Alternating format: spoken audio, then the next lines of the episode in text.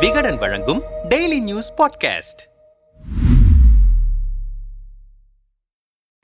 திமுகவும் ஹிந்தி திணிப்புக்கு எதிரான போராட்டமும் திமுக அரியணை ஏறுவதற்கு முக்கிய காரணங்களில் ஒன்று ஹிந்தி திணிப்புக்கு எதிரான போராட்டங்கள் கட்டாய ஹிந்தியை புகுத்தி இன்னொரு மொழி போரை திணிக்க வேண்டாம் என முதல்வர் மு ஸ்டாலின் மத்திய அரசுக்கு எச்சரிக்கை விடுத்துள்ளதும் அதன் நீட்சிதான் எனவேதான் அக்டோபர் பதினைந்தாம் தேதி திமுக இளைஞரணி மாணவரணி சார்பாக ஹிந்தி திணிப்புக்கு எதிராக தமிழ்நாடு முழுவதும் கண்டன ஆர்ப்பாட்டம் நடைபெறும் என திமுக அறிவித்துள்ளது இதற்கு முன் தமிழ்நாடு கண்ட ஹிந்தி திணிப்பு போராட்டங்கள் பற்றி சுருக்கமாக முதல் ஹிந்தி திணிப்பு திணிப்பு எதிர்ப்பு போராட்டம் ஆயிரத்தி தொள்ளாயிரத்தி முப்பத்தி ஏழாம் ஆண்டு மதராஸ் மாகாணத்தில் முதல்வராக பொறுப்பேற்ற ராஜாஜி இனி பள்ளிகளில் ஹிந்தி கட்டாய பாடமாக இருக்கும் என அறிவித்தார் இதற்கு கடும் எதிர்ப்பு எழுந்தது திருச்சி துறையூரில் நடைபெற்ற சுயமரியாதை மாநாட்டில் அறிஞர் அண்ணா ஹிந்தி திணிப்பை கண்டித்து ஆற்றிய உரைதான் முதல் எதிர்ப்பு குரலாக ஒலித்தது இதையடுத்து தந்தை பெரியாரும் ஹிந்தி திணிப்பை எதிர்த்து கருத்து தெரிவித்தார் அதன்பின் தமிழகமெங்கும் போராட்டங்கள் வெடித்தன திருச்சியிலும் காஞ்சியிலும் ஹிந்தி எதிர்ப்பு மாநாடு நடத்தப்பட்டது சிறை நிரம்பும் போராட்டத்தில் பெரியார் கை கைது செய்யப்பட்டு மூன்று ஆண்டுகள் சிறை வைக்கப்பட்டார் இந்தி திணிப்புக்கு எதிரான போராட்டத்தால் நடராசன் தாளமுத்து இருவரும் உயிரிழந்தனர் இதனைத் தொடர்ந்து இப்போராட்டம் மக்கள் போராட்டமாக வெடித்தது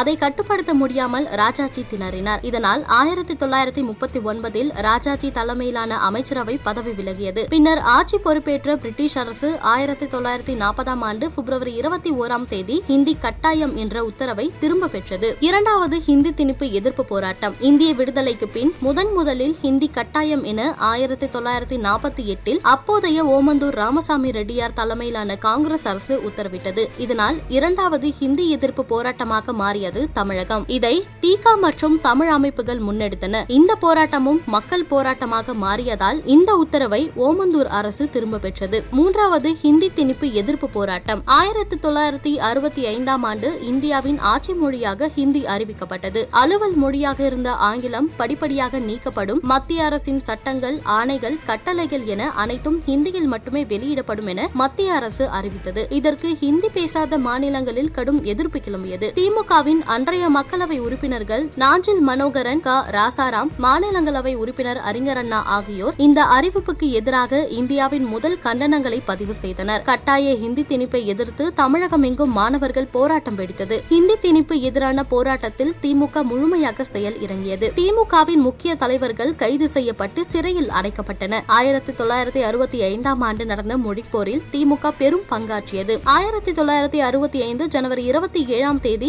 தமிழ் வாழ்க ஹிந்தி ஒழிக என்று கோஷமிட்டபடியே திருச்சி ரயில்வே சந்திப்பு முன்னர் கீழ்ப்பழுவூர் சின்னசாமி தீக்குளித்து உயிர் தியாகம் செய்தார் பல மாணவர்கள் இளைஞர்கள் தமிழர்கள் மொழிப்போரில் தங்களது இன்னுயிர்களை நீத்தனர் பல மாணவர்கள் இளைஞர்கள் வீதியில் இறங்கி போராடினார்கள் மக்களின் மொழிப்போரில் அஞ்சி கட்டாய ஹிந்தி திட்டத்தை கைவிட மத்திய அரசு முடிவெடுத்தது நான்காவது ஹிந்தி திணிப்பு எதிர்ப்பு போராட்டம் ஆயிரத்தி தொள்ளாயிரத்தி எண்பத்தி ஆறாம் ஆண்டு பிரதமர் ராஜீவ்காந்தி இந்தியாவில் உள்ள மத்திய அரசு அலுவலகங்களுக்கு இனி புது